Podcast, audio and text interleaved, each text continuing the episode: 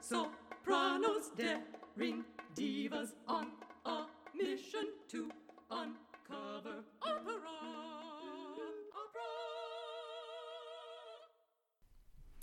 Hello, friends, and welcome back to Operation Opera. We had a lovely chat with composer and conductor Russell Steinberg about the Zoom orchestra experience and what music can mean in the early years of our lives. Enjoy. Welcome, Russell Steinberg, to Operation Opera. Ah. It is a pleasure to be here, Rachel. so Russell and I met years ago. I was thinking about this. I think we met in like 2008, maybe. It was at a conference in Century City. We were both attending a lecture and we began chatting. And I just, I was like, oh, we're going to be friends. and, and, uh, and then from there, I've attended, you know, different classes that you've given. Um, I think one on Schubert and then another, um, I, I don't know, on Mahler. I can't remember. But anyway, lots of awesome instruction. And I'm just really glad that you can join us. So. It's a pleasure to be here, Rachel, and I think that's so typical of the random, circuitous way lives work when you're involved in classical music. Because, you know, we're, we're, we're these few numbers dispersed around the world, and then we congregate in these strange places and ways. But because there's so few of us, the, the, the possibilities for continual intersection are just abundant if you take advantage of it, right? Absolutely. I definitely feel that way, especially when I'm in, in New York, because Yes. even though it's this huge city, you know, you're going to run into somebody that you know if you're in Lincoln Center. You just are.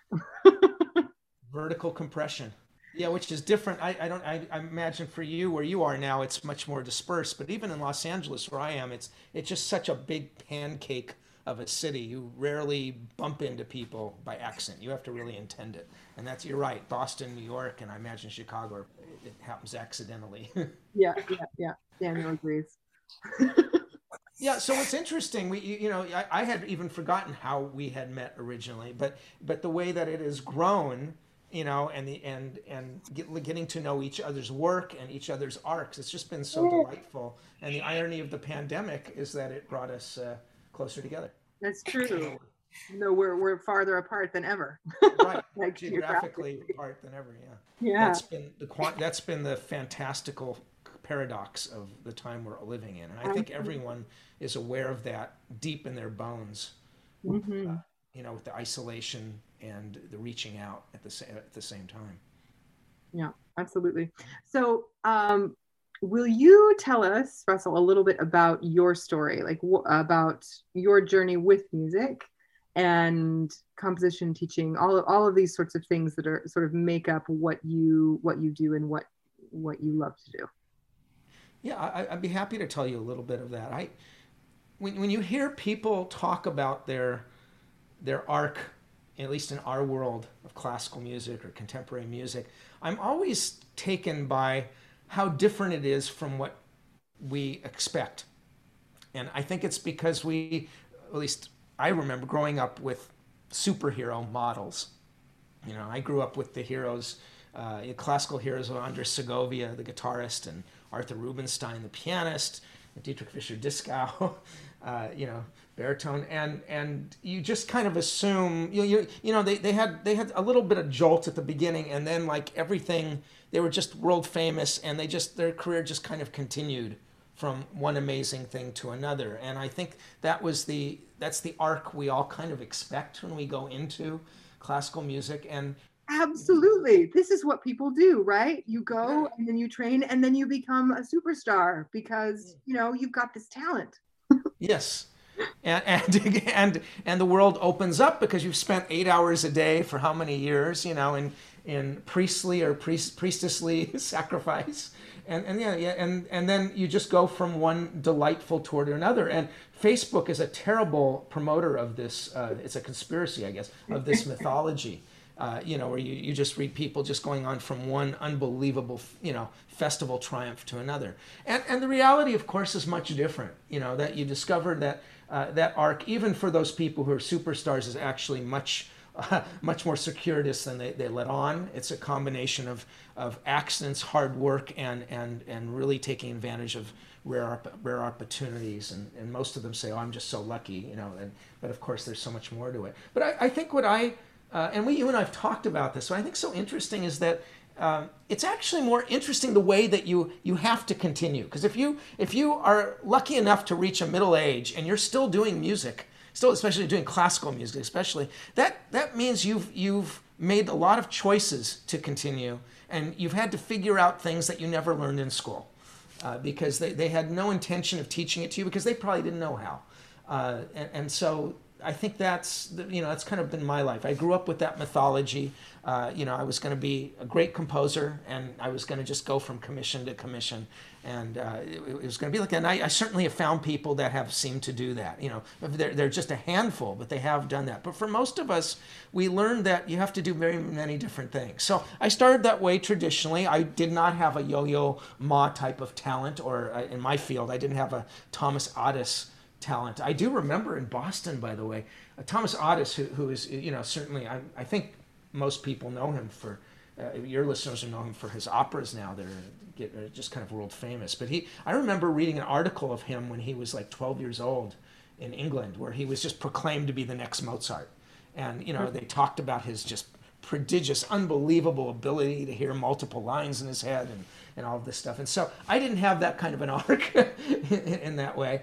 And many people who have that kind of arc never go on to the career that Thomas Adès uh, had anyway. But I, I, I, fell in love with uh, Segovia's guitar and Rubinstein's piano. When I was 10 years old, I wrote my first pieces and uh, realized I just something, my whole body quivered when I wrote, and I realized this is what I was meant to do. And, and, and so I was very lucky that I had a direction early on. It, that direction, especially with singers, oftentimes happens much later, of course uh, as their identity and their voice is always is changing or sometimes they, they go into so many other professions first. So i knew i wanted to do that and that and that i was a little different. And that happened when i was like 10 years old and that set me apart. So i just knew that's what i was going to do and so i became very headstrong. And when my piano teacher said you have to quit everything and just do piano i said no way he, would get on the phone with my mother and say, "You cannot let him do this. He will destroy his career." And and he was right. If I was going to be a concert pianist, I, I would you know that got in the way of it. Uh, and that and I knew what I what I wanted to do. And then my guitar teacher actually had more talent in classical guitar, and he said the same thing. And so they were both consigning me to the oblivion of you know of amateurism. And I continued with both those things because I knew this is what I, I needed to learn these instruments to do what I wanted to do. And I, uh, uh, to get them more upset, I started taking violin to add a third instrument because I figured if I was going to be able to write symphonic music like Beethoven, I'm going to need to learn how they how strings work. So I heard I heard this story once. Sorry, um, I heard yeah, story about, about Brahms that when he was like six years old, he was listening to something and he wanted to compose and he was just bereft because he was trying to figure out how to develop a system of notation. And then his i think his father or someone said oh it already exists. And like apparently the relief that he experienced like just knowing that was like oh good. You know like i don't know I don't have to be responsible for the wheel, you know. Um, so Rachel, that's the most amazing anecdote, and I've never heard that one. I, yeah, yeah, it's a, it's a, um, yeah, it was I love this. really beautiful, a really beautiful um, biography, but uh, on him. But I, I, I just remember that and thinking like, it is interesting when you're young mm-hmm. to have a very clear direction. Mm in your own mind because so many other people won't necessarily understand or be able to accept that. Yes. Especially especially if they feel like they know what's best for you like a teacher or, or a parent. Absolutely because a dedicated teacher um, They, they, they have a whole program. you know, you can hear this when you listen to Simone Biles talk about the Olympics and with these coaches, and that you've got to fit into a particular uh, regimen in a particular way. And, and, one of the things I thought so fascinating about um, her 60 Minutes interview was, you know, she said one of the strict ideas these coaches had for the gymnasts was you're not supposed to enjoy it. You know, there's no enjoyment. This is not about any kind of enjoyment. This is all just hard work. And she was having fun doing that. And she insisted that that was an essential ingredient, that the joy was an essential ingredient to what she was doing. And that was apparently a major uh, resistance she had to fight against. So I, I, think that's an interesting point you bring up. Mm. Cool. Yeah. So, sorry to interrupt, but go no. on from where? Yeah. Okay. Much more interesting. I'm going to have to think about this Brahms actor. Yeah, the idea that, that, he was so relieved that he, he could actually write the music without having to to spend his life inventing a system yes. to do it. it. It's so that's of course so much on my mind now because as you know, I'm doing a, a course now on, on 20th century string quartet where where so much of 20th century composition has been precisely about first the obligation of creating a whole original sound world before you even write the music for that sound world. And and uh, you know, I'm thinking of your Brahms anecdote that you know he kind of as a six year old he already had he already had a pretension about this about this what was going to happen in another hundred years. It's just an amazing. Uh, amazing idea to put those two together. Yeah. So for me, I, I uh, uh, you know, I studied very hard. I was, you know, as a, as a, teenager, I was doing three instruments and studying composition and I had a wonderful composition teacher who uh, was a bohemian and he he was he had a very eclectic life teaching piano uh, in basically out of the back of his VW bug. He would load this VW bug with tons of books and tons of records at the time with a portable record player and he would drive all over Los Angeles giving lessons to to people and taking all this stuff out going into their homes and then you know giving them one or two hour lessons. He would give me three and four hour lessons because i was his only composition student real serious one. And so he felt i needed to learn everything. So we didn't learn much composition but we learned a lot of music history. And and we learned a lot of his music.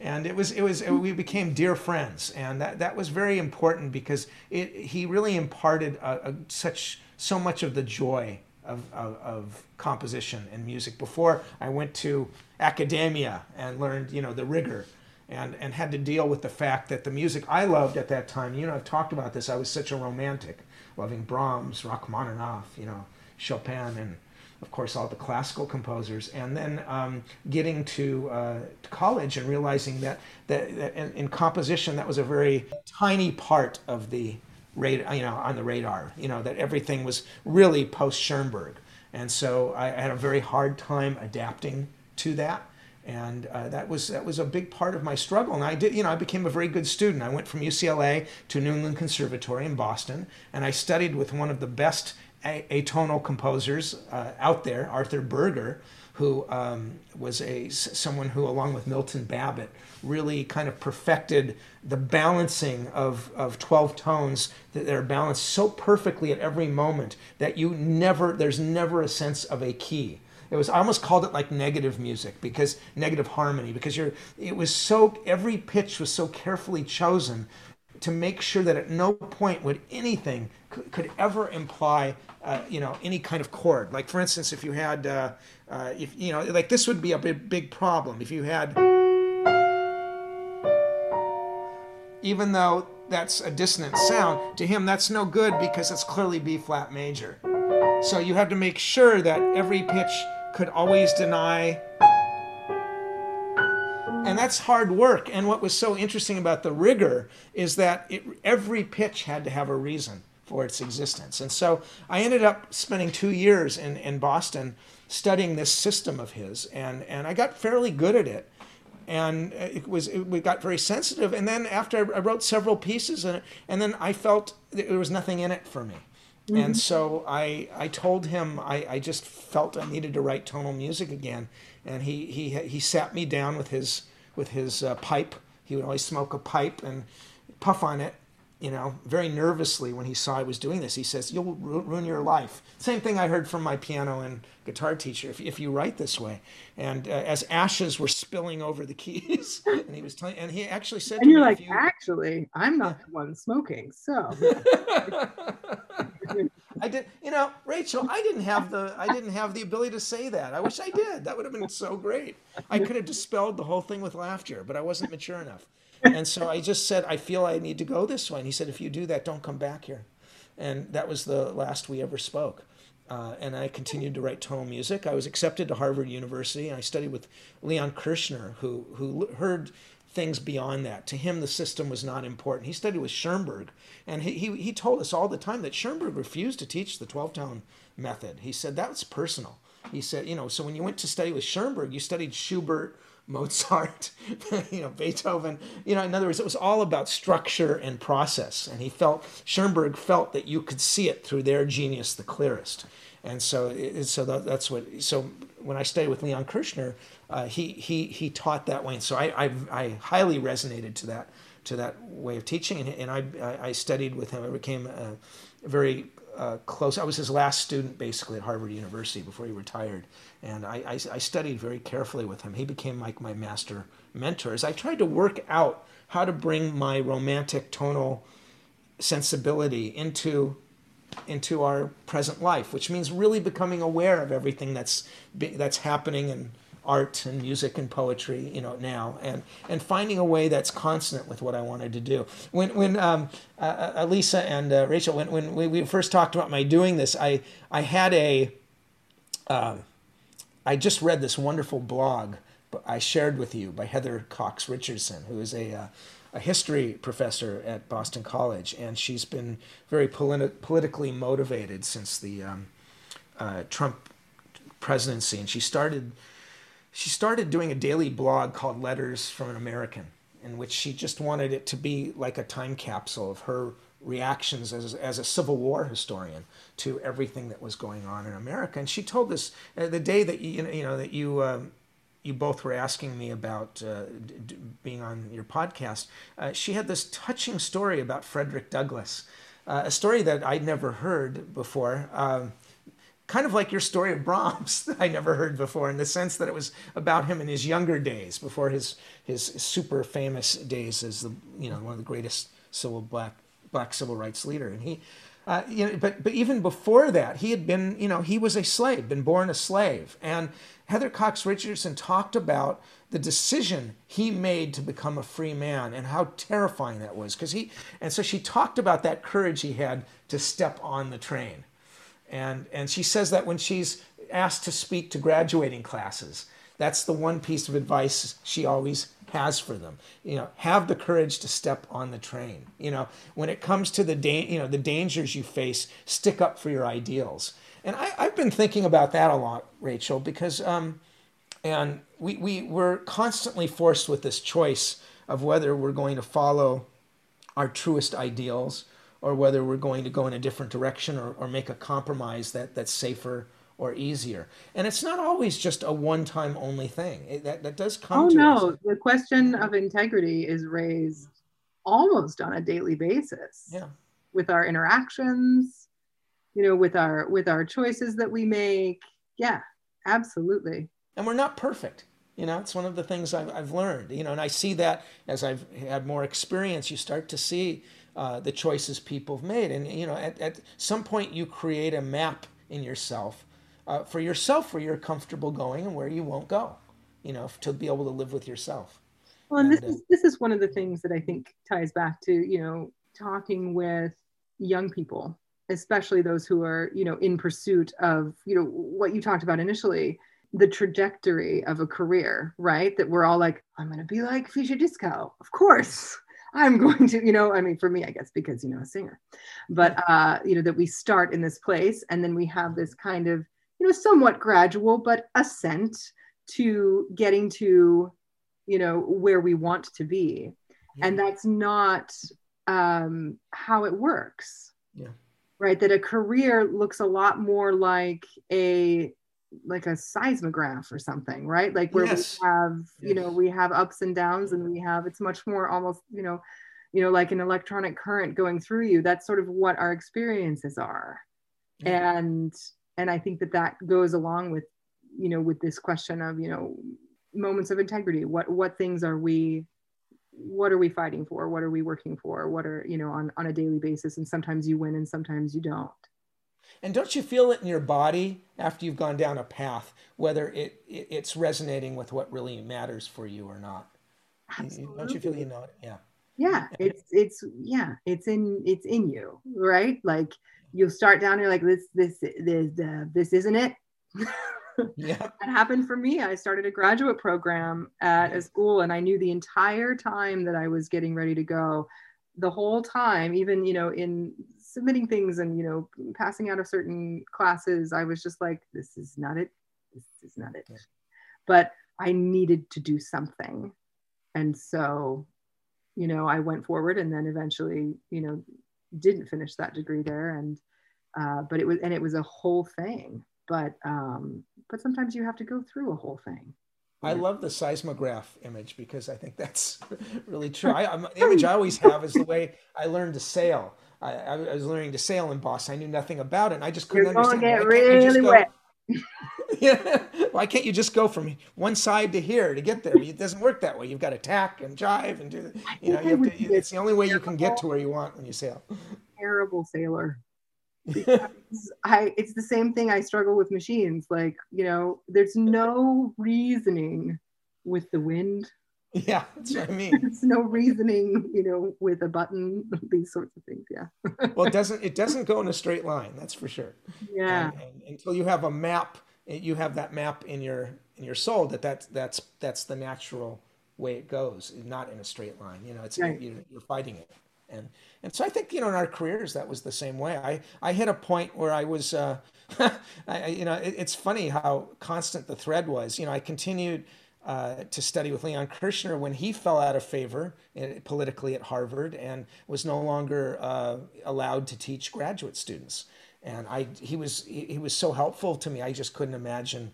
Uh, not continuing with him. That was the reason I was in school. And when I spoke to the uh, the chair of the composition department, he just actually, you know, just baldly said, if you continue to study with him, you will not win a single prize while you're here. I promise you that.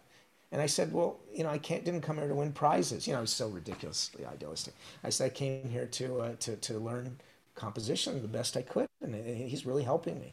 And so, uh, true to his word, the composition chair made sure I didn't win any any any prizes from the department the whole time I was there. And and it could have, you know, I, I could have had a very different life if I had not stepped on the train. You know, and it, it you know, I don't know. I just don't. I know internally, I never would have been satisfied. But it would have been, you know, it would have led to, to other things. And so by not stepping on that train, it, I certainly came, you know, into myself. Uh, and, and, I, you know, I continued that way. So just to, to finish my, my circuit, I, I got a PhD from Harvard, and in record time, I, I, I, I just found it was I just loved I just loved college. I just loved studying. I was you know, I think some of us just discover we're perpetual students, and that turned into discovering I'm a teacher because I found uh, if you if you really love to be a student, you're you're a very good teacher because you don't sit there arrogantly teaching people. You you think of teaching as your chance to be the best student in the class and to help everyone else to to become the best students in the class. And so I discovered as a TA there that was really uh, something different. I never imagined being a teacher, never wanted to be a teacher. And I came back to, uh, to Los Angeles and I started teaching at UCLA. And uh, while that lasted, that, that was very, very good. I also found I uh, got very interested in, in the computer technology. And I did, a, uh, I did some CD-ROMs that won some awards. And I thought that was going to be uh, my ticket to to financial bliss and and then um, that the internet came along and that was the end of that that whole that whole world. And i was working very hard as a film composer and i did a lot of short films and some feature films but uh, i saw more and more of my time in music getting locked up in films that went to festivals that really weren't getting major distribution. And I started to get very uh, bad feeling that I was getting all this music locked up. Because when you do film music, you don't own the, your music. You don't, you know, you, you, don't have the rights to it in most cases. Nor do you make the artistic decisions, some of the most important artistic decisions on it. And um, and so as difficult as that was, I finally made the decision no, just to go with concert music. I had an opportunity. I, I, I went through a lot of employment and uh, just you know anguish about things, uh, and then I uh, you know just I discovered that it's just you can cut up that pizza in as many slices as you want and then just to make to shorten this up i became a music director and that led me to uh, teaching in other other ways I, I started giving pre-concert talks for the los angeles philharmonic I was very good at getting people excited about it, and I, I found that excited me. And then continued to uh, get performances of my music, small per, small things, but all over the world. You know, I would find small pockets of people that were interested, and I decided that was actually very satisfying because I get to play my, you know, I got to sculpt my music to the best I could. I'm a very uh, harsh critic on myself, tough reviser, but then when I have it, I, it feels like it's finished and and good. And so I've had this wonderful opportunity to work with some of the best players in the world and and collaborate in a way that at least is meaningful for me. Uh, I now am up to you know I've started giving my works opus numbers. I'm up to opus 87 now, and uh, you know and I found that that for me is a is is a very meaningful meaningful life. Whether I achieve you know fame or not, it really isn't important anymore. It's more important that I really feel I'm taking everything inside of me and sharing it with people and also living up to the potential I have. You know, I, I can't be a Thomas Adès, but I sure can be the best Russell Steinberg if I decide not to quit on it. Can you tell us a little bit about what it's been like for your kids during this pandemic being able to continue to play because you found a way for that to work? What what what has that process been like? That was the pandemic has been uh, an unprecedented event in all of our lives. You know, right. I don't think any of us were, even my oldest students were not uh, alive. Well, I guess one was alive for the Spanish flu. I have one 103 year old friend, but otherwise none of us were. And uh, it, um, I, I guess the first thing I thought about was how people are so hun- we're becoming so hungry for connection and so that's one reason I started giving these, you know, Zoom weekly Zoom sessions for for people so that we could get together and talk about classical music. For the orchestra, uh, we started like every other orchestra, just being on Zoom, and uh, it, was. I think we we you know I was able to give a lot of high quality Zoom classes, but I found the interaction was pretty. Um, unsatisfactory. Every youth orchestra and even every major orchestra uh, I saw around the country were doing these things, these virtual performances where everyone would record their part individually, and then you know, you know, an editor would spend ridiculous hours mixing these things together and then presenting these videos. And you know, we were all besieged with these videos, you know, of of these virtual performances, which were. Uh, were some of them had great production value, some of them had some very good heartfelt interviews along with them, but musically they were less than optimal. And we did several of those too. And I started to realize how important it you know was for us to get, be together. And I guess because I have a lot of knowledge about chamber music and a love for chamber music, I realized I, if, if we retooled the organization, we could actually divide this orchestra of 120 kids into different chamber groups that could actually play outside because we're so blessed to live here in LA where the weather is mostly good. It only so, rains like, you know, yeah. four days a year. Well, with climate change, it hardly even rains that. Yeah, it's, it's, uh, yeah, we, we had one day that we thought it was going to rain out, but actually the biggest problem we had was wind and fire. Uh, but none, none of that shut us down uh, for long. And so, so then it was a question of just taking this organization that's built to do an orchestra, and how do you retool it now to to do chamber music? It seems like it would be simple. It is not, because for instance, we had to find twelve um, parents who had homes geographically favorable for everyone to go to. And then it took military logistics to figure out okay, if you take 120 and you just, some of them are going to be duos, some are going to be trios, some are going to be quartets. How do you divide them into groups? And then if they're siblings, you have to make sure that they're going to the same house you know you know and, you have to make sure the levels match. So advanced people are playing with advanced people intermediate with intermediate. You know the levels are good. Some people have a lot of experience with chamber music. Some people have very little or no most of them had none. And and then you have to hire yeah. extra coaches. Yeah. So I'm just trying to point out it was it was not an easy thing. That, and that I think is the reason, as far as I know, we're the only youth orchestra, at least on the West Coast, that stayed open during the pandemic, because it took a lot. Plus, you had to deal with all the issues of um, liability. Most boards didn't want to take that chance, and uh, I went with science. that was my thing.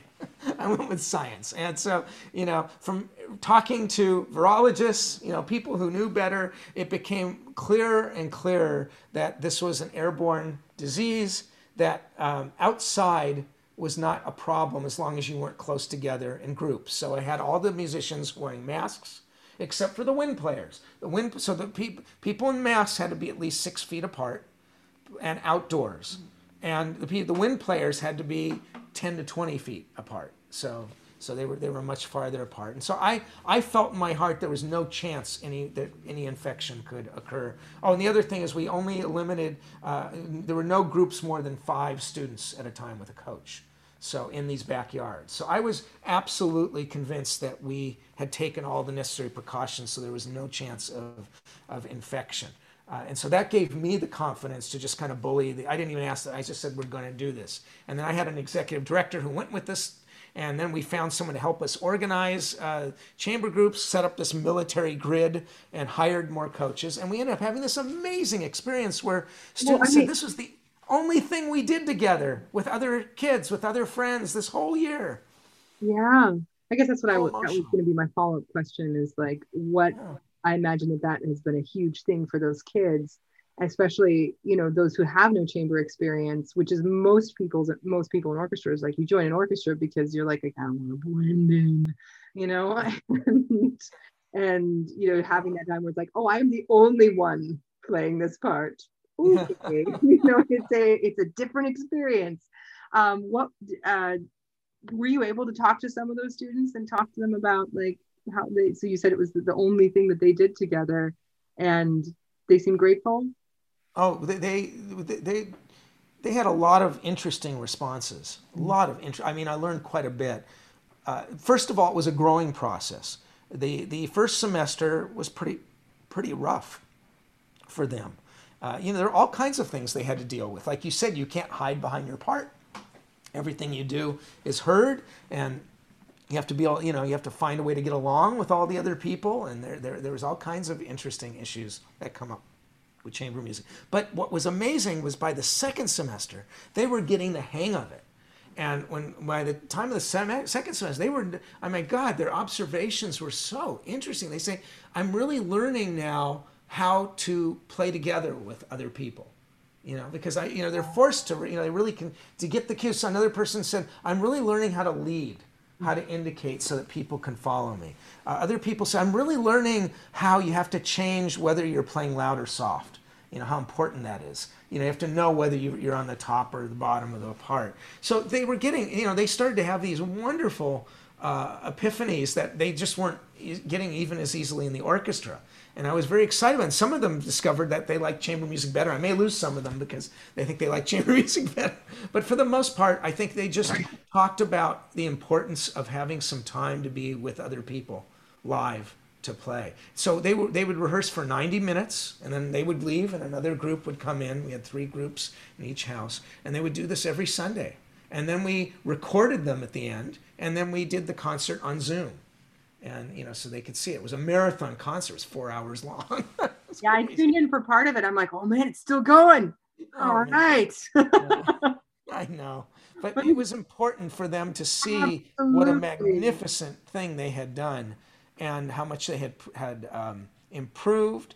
Also also i think uh, you know the I had the seniors um, all talk about their experience. You know the the, the students who were seniors, I, they got so gypped right with the pandemic. Mm-hmm. You know your senior year is your year of culmination in high school. You're a big person on campus. You know there's parties. There, there there's a glowy feeling to it. Hopefully you've you finished 11th grade with all the insane.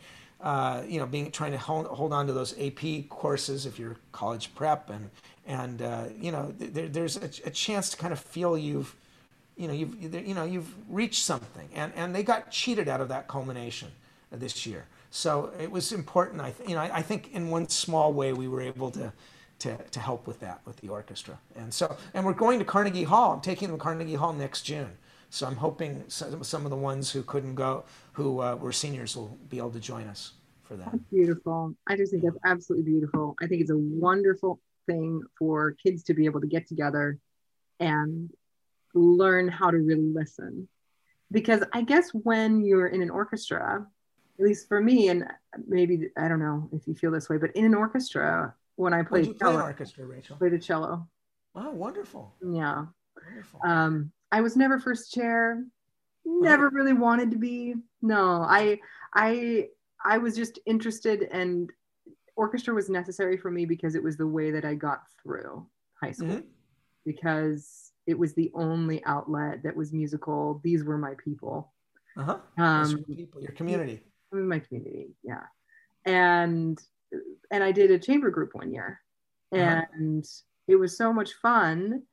And it was also like it was really hard work but it was it was so great because you get to talk to each other because you know the instrument gets to talk Yeah. a little bit more. But also you um you have to feel one another more. And i think in an orchestral setting it's the conductor's job to feel everyone individually and every sort of like color. Um, and and so i think a conductor will feel that sense of community sometimes even more so than than the instrumentalist because you have to be so focused just on your part rather than like how that part fits in. You have to trust that how that part fits in is going to be handled by the conductor right? Yes, that's true. So- In fact, I, I- I've often felt it radiates outward. You know, like my sense of the cohesion is something that people in the front stands feel. But as you go back to the stands, I feel just like with an audience, to be honest, I feel the closest connection when I perform with the people in the front, and and and and it, it just diminishes that energy. It's hard, you know. a Great performer, I, you know, we, we've all experienced touches someone sitting in the very back of an audience. You know, have their, their energy is that powerful. But I feel there's a diminishing quality to it. right It's a very interesting idea, but it's it's. Uh, I think there's something in that. So you're right. By the students being in a chamber group, you know, they are the focal point of energy, and as you pointed out so well, they suddenly are responsible for their own interpretation. They have to make decisions. How, how fast are we going to take this? How are we going to phrase this? Are you do? How are you bowing this? And you know, whatever. And and and those are that empowerment is is really huge especially at this age right yeah. When you're a teenager and you've been told what to do your entire life right and like and now you're getting ready to be an adult yeah. and you know someone still is telling you like have you brushed your teeth you know do you know whatever like and now you get to do something and create a thing and what that can feel like Yeah, no, it's very true. Uh, now you're terrifying me because I've realized I've turned all these people into conductors. How am I going to conduct them now? They're going to be telling me no. We think it should go this way. Oh my God! I like we such should be trouble. here. no. No, it's it's uh, it, it is a, it is a beautiful thing. One of the other things I did with the orchestra is when we did have Zoom sessions, I brought in alums, people who had graduated, to talk to them and about different topics. Like what's the real skinny in college? You know what do you want to spend your time doing as opposed to what people tell you to do? And so i mean they really talked about it. they said you know uh, they just said office hours are not an option. You know they said you know th- there's nothing more important than the professors you want you go to every office hour whether you have something to say or not. You know they, they were just giving them all kinds of ideas of where where you want to put your energy and and, and things that may not be as important. They talked about the importance of finding ways of taking classes outside your major that that are really interesting. You know just all kinds of things about enriching you and what networking really was like. And then they gave tips for sight reading and tips for how to handle performance nerves because of course they you know they're much more they're dealing with this on a much more advanced level. And my my god i, I didn't realize how um, you know how in tune uh, people undergraduates and graduate students now are on those topics. I mean they really understand the science uh, of performance uh, pressure and anxiety. It's really kind of fantastic. I feel like so many pe- young people have had to deal with anxiety in a more intense way because of the influence of social media and the lack of personal connection. um, you know, it, it, it has increased, com- you know, comparison. It has increased, um, you know, you know, just feelings of inadequacy, all of that stuff. And so to have experiences where they're being truly mentored and given tools to navigate those minefields of experience, I mean, that's huge. It's huge. I'm a huge fan of it.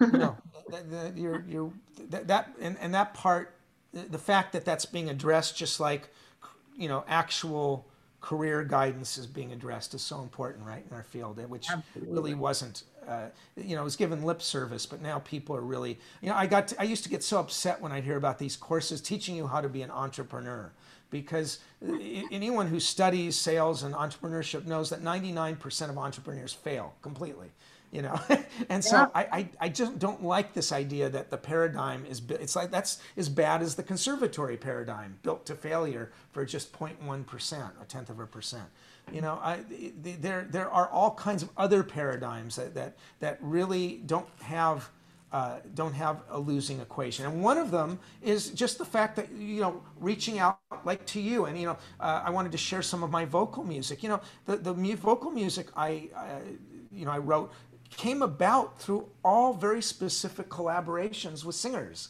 you know, that I, that I met kind of outside the, you know, normal range of quote unquote networking and and and and I, it was just because I was open to that to the these possibilities and then just let them sing if you will that allowed me to to uh, to go in those directions so I was going to talk to you since you guys Please. this opera thing I wanted to talk Absolutely. a little bit Absolutely let us talk about the voice yeah because I'm not a singer but I, I, my first exposure to great singing was in a class I took at UCLA as an undergraduate that was not in my major. It was art song accompaniment. And I thought that would be really interesting. And, and the, it is its own beast. It is its own beast. And I was lucky to have a teacher there, James Lowe, who was an accompanist uh, both at USC and UCLA, who it was his life passion. And he's the one who taught me to circle around to love Brahms through Brahms as a lieder and and taught me like Es hing der Reif, you know, and some of these other great art songs of Brahms, you know, just a, a whole heart of Brahms that you know we don't even hear in his instrumental music. And I, uh, you know, he to watch him coach singers from the piano and then try to get us to do the same to the same thing. That that was just invaluable. And I fell in love with the voice from that class and wanted to write art song for that time. And I remember I was taking a class in poetry at the time, and so um, I would, I, you know, what I did for my final in both classes was I set uh, four of my favorite poems from the poetry class uh, for a soprano in our class, and that's how I. That was that was kind of my first foray. Oh, cool.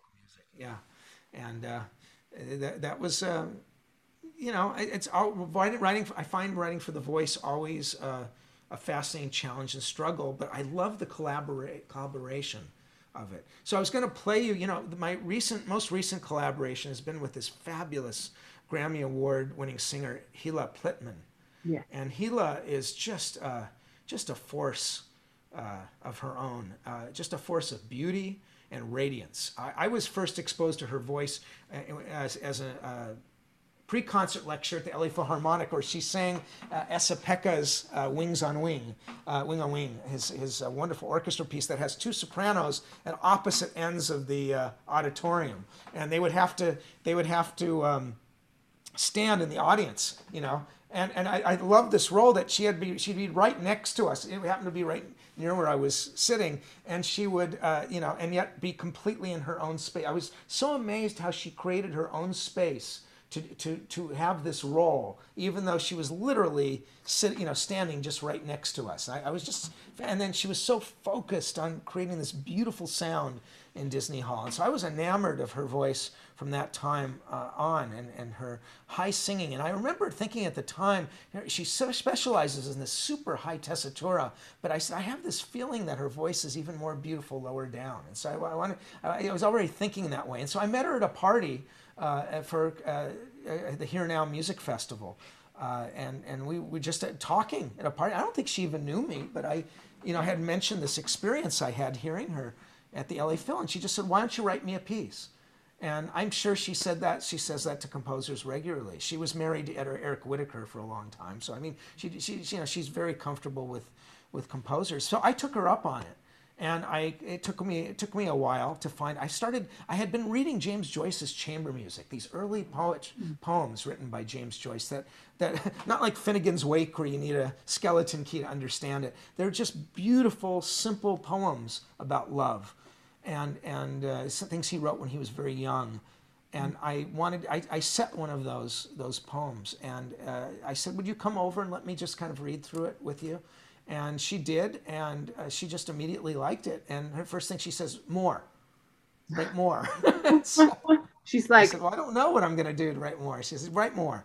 So I, I started to play around. I realized that there were six of these songs that would make a wonderful song cycle. Now, these so- these this poetry has been set by many other uh, many other composers, but you know it spoke to me in my own way. And what I did with it was I, I had I'm I have a particular Americana style, I guess, that's been very influenced by Ives and Copland in my writing. And I brought that into it, even though these are English songs and poetry. I gave it this Americana uh, quality. And so I was going to share with you this. Uh, this one uh, song, that, the one she likes of the set, her favorite one, is called "Only Oh Lonely Watcher of the Skies."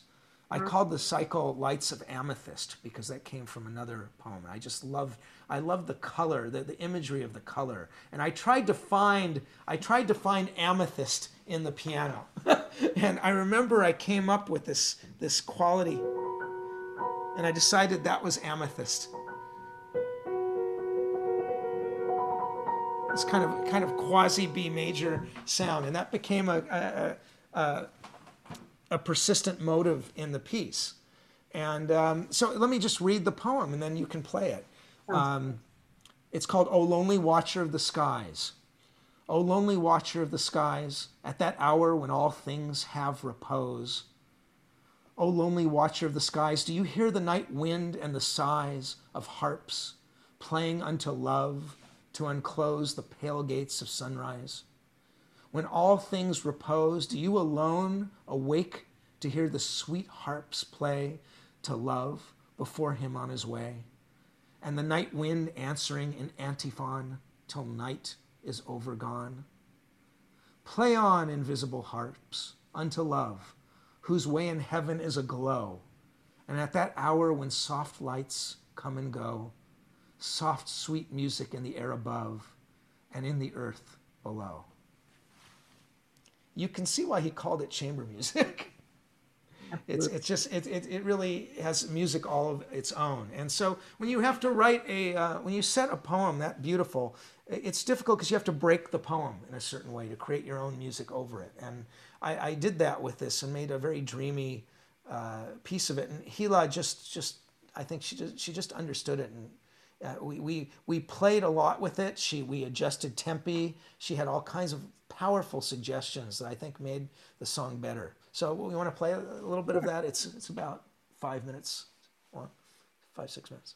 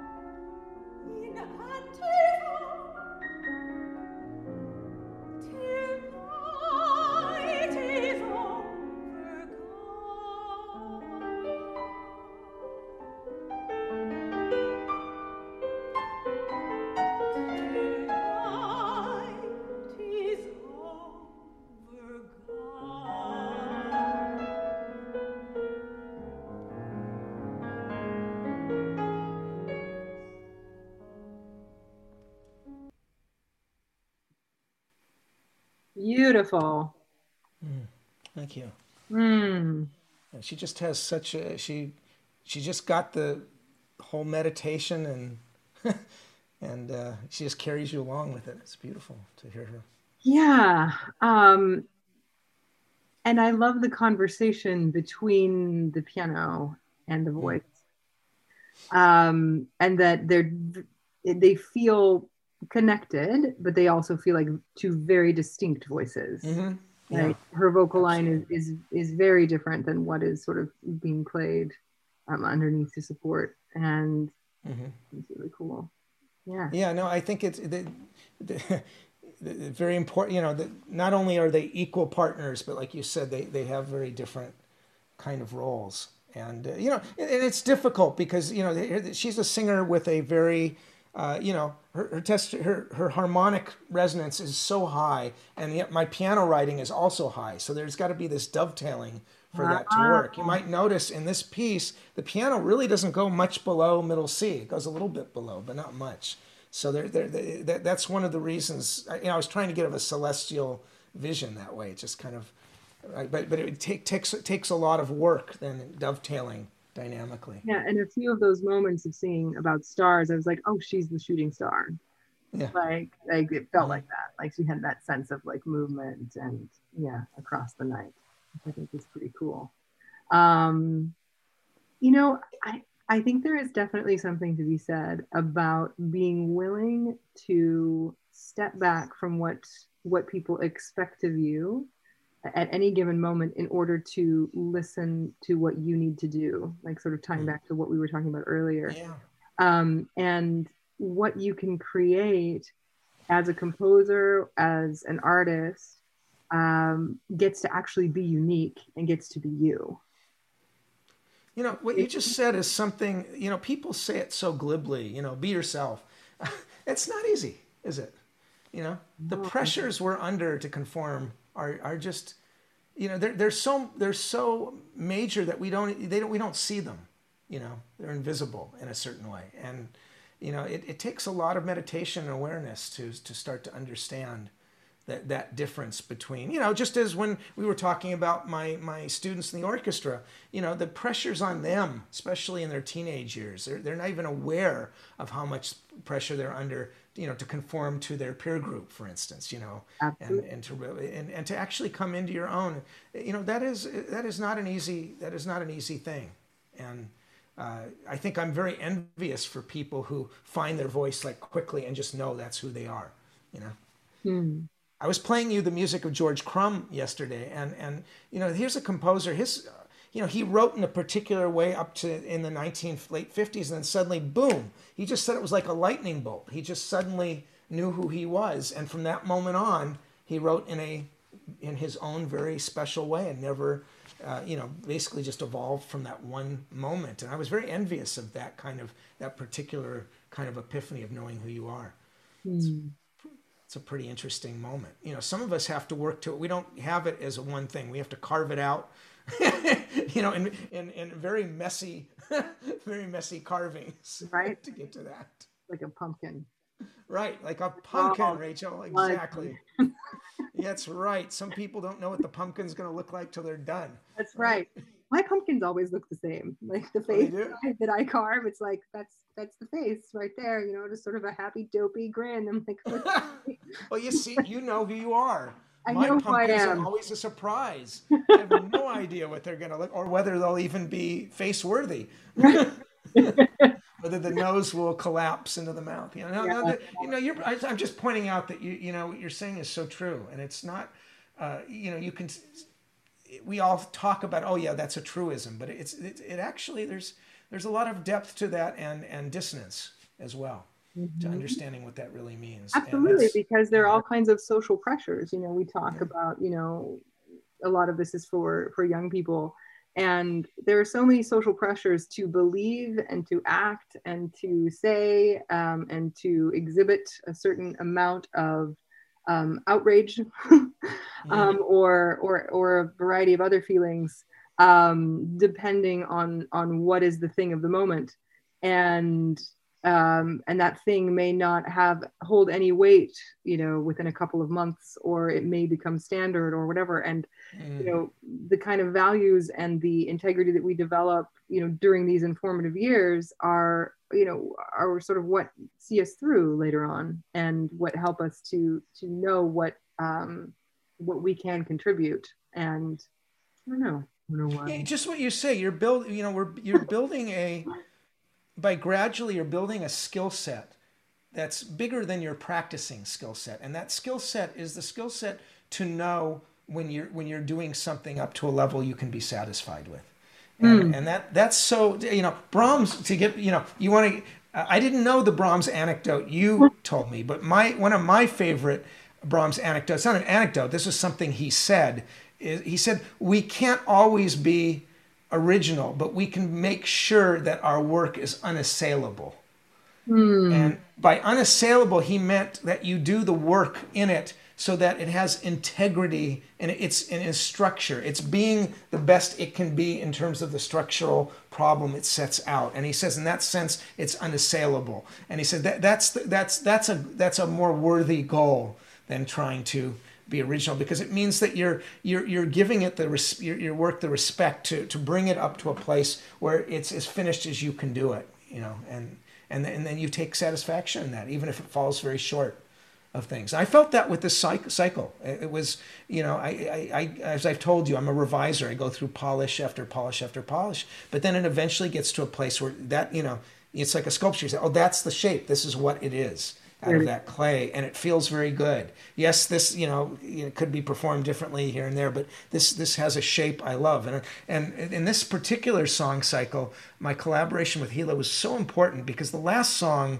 uh, of the cycle has a moment, you know, you know, kind of epiphany moment. It's it's a very dramatic song of Joyce's, and then you realize he's talking through all this kind of crazy dream stuff. He's talking about a tremendous loss that he's had, and he realized that was actually what was behind all of these poems. But unlike in Dichterliebe, where you know it's about loss from the very beginning, you know, because the, the piano tells you that he lost his love at the very beginning. And this, you don't know it till the very end. And so I have a moment with a very dramatic uh, piece that then just breaks to this, you know, incredible, again, a kind of celestial adagio. And I thought I had written it just perfectly. And Hila said, no, it's not right. And she says, it needs to go twice as slow. and that seemed preposterous to me. How could it go twice as slow? And then she demonstrated it, and I go, "Oh my God, that is what I heard." And so she she actually was able to find something that might have taken me a very long time to discover, uh, or not at all. And that was that was a very beautiful moment.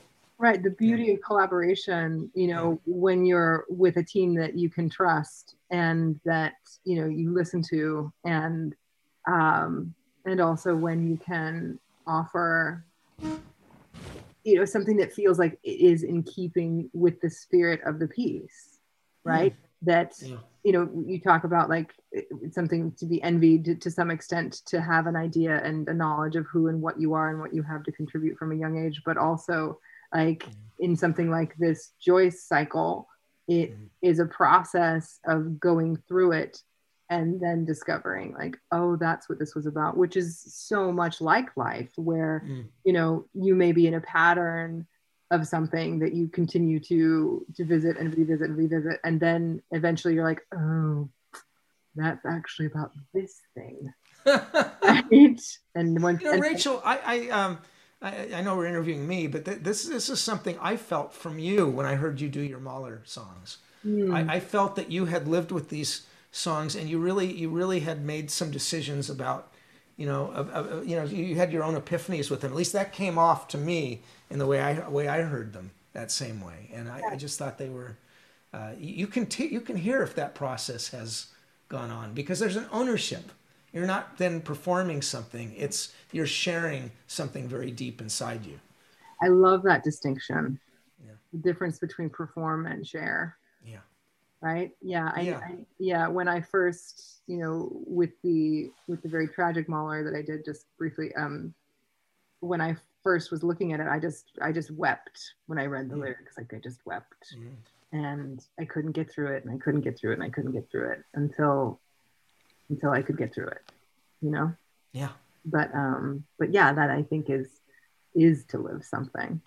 Well, we heard that when you when you sang, and I, I you know, one of the problems and as performers is we oftentimes don't have enough time to invest and live with music, all, you know, all the time. You know, and and it, but it makes a big difference. You know, there's a big difference in hearing even the best professional wing through something and Oh, and, absolutely. and you know and have the kind of and as opposed to the kind of commitment that we're talking. So I had the you know I had this real luxury not being a world famous composer and Hila having some time off that we really had a lot of time to uh, to think about this and at least in the gestation of it and uh, you know and then like every first performance we thought my God we need to do this again now because we got about 50% of what we wanted out of that and uh, you know and you hope for that as well. Yeah, of course, definitely. Oh, it's so great.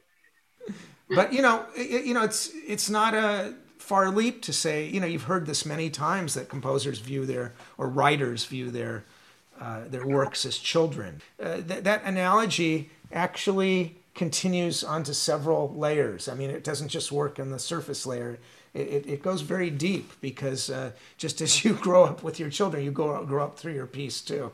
And uh, th- th- there's there's there's a lot of love and a lot of struggle you know you just heard me do my, my piano pieces i've been wrestling with for a long time which i just i just continually was um, not happy with continually rejecting them and and then they came into their own and i feel they're they're done and they're Yes. out in the world let us talk about past these them. for a moment.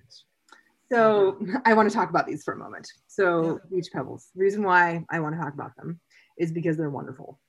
And um, but I can totally understand why it would be a challenge to want to release them because there is a level of vulnerability with these pieces, probably unlike anything else that you have released publicly, right?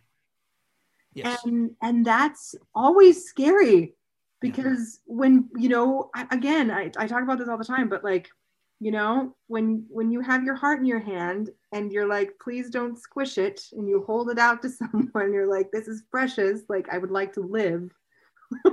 Um, right? Um, it's also hard when you've played it for people who you love and respect and then they they tell you this is this is not very good. Don't you know, Right, this is not of something that we- course. and that's hard. That's hard. Absolutely, because you know, I mean, some, uh, but again, like I have to say, I think this came out in in class the other day when we were talking about about these pieces. Is that you know they there's a simplicity, but it's lived in, Mm.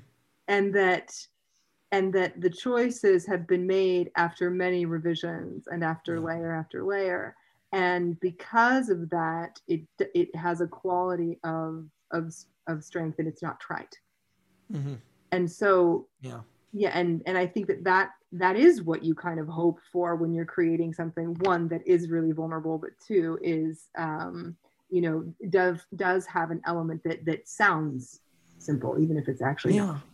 Yeah, you're right. And and i i had to work through a lot of layers of self-hatred.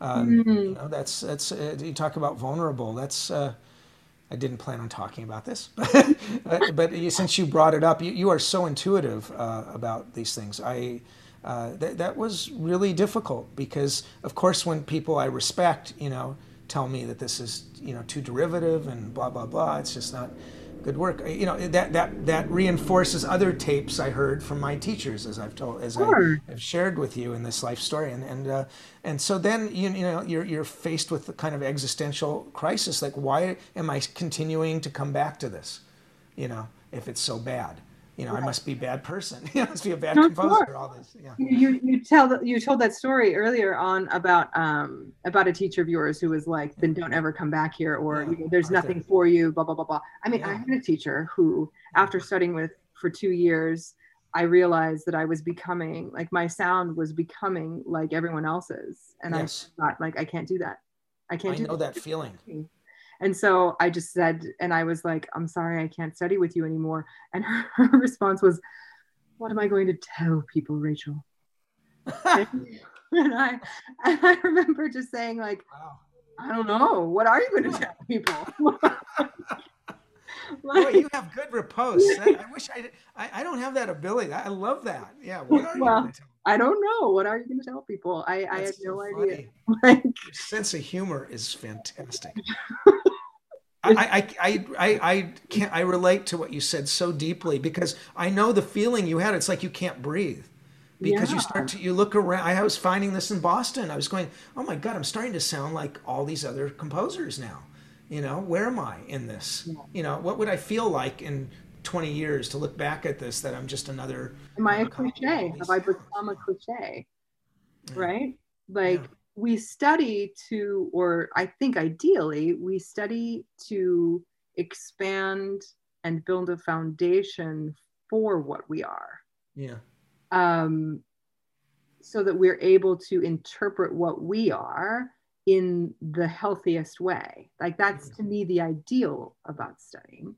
And Yeah. what so often happens is it's somebody else's ideal instead of like you know what is the classic? You know schoenberg taught mozart and he taught schubert. Why? Because that's the foundation.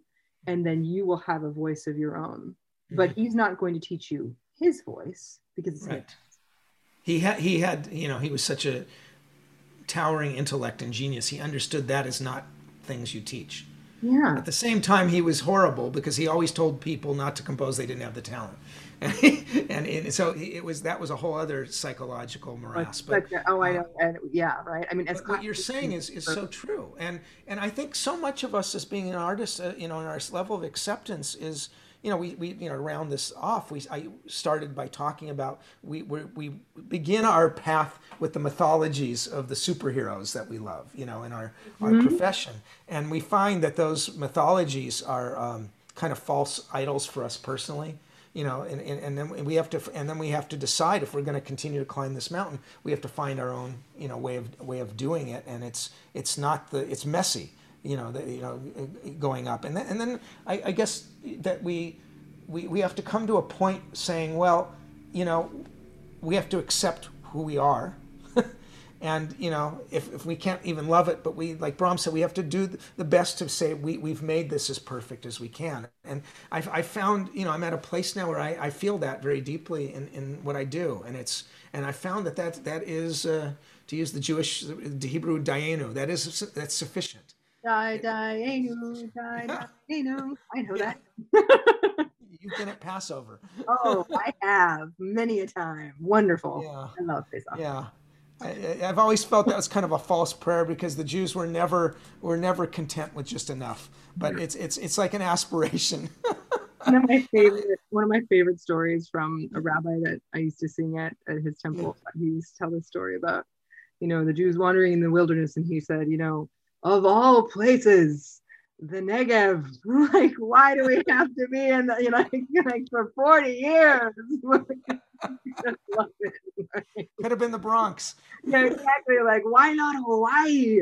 like, why? Like. I love that. Yeah, Yeah. that's, that's great. Well, so, you know, so we all have our negatives, and and and we try to turn them into paradise, right? That's right. That's that's what I was doing with that song cycle. Yeah, Yeah. Absolutely. Boy, we covered a lot of uh, sure really did. interesting We sure topics. Yeah, this was great. Thank you.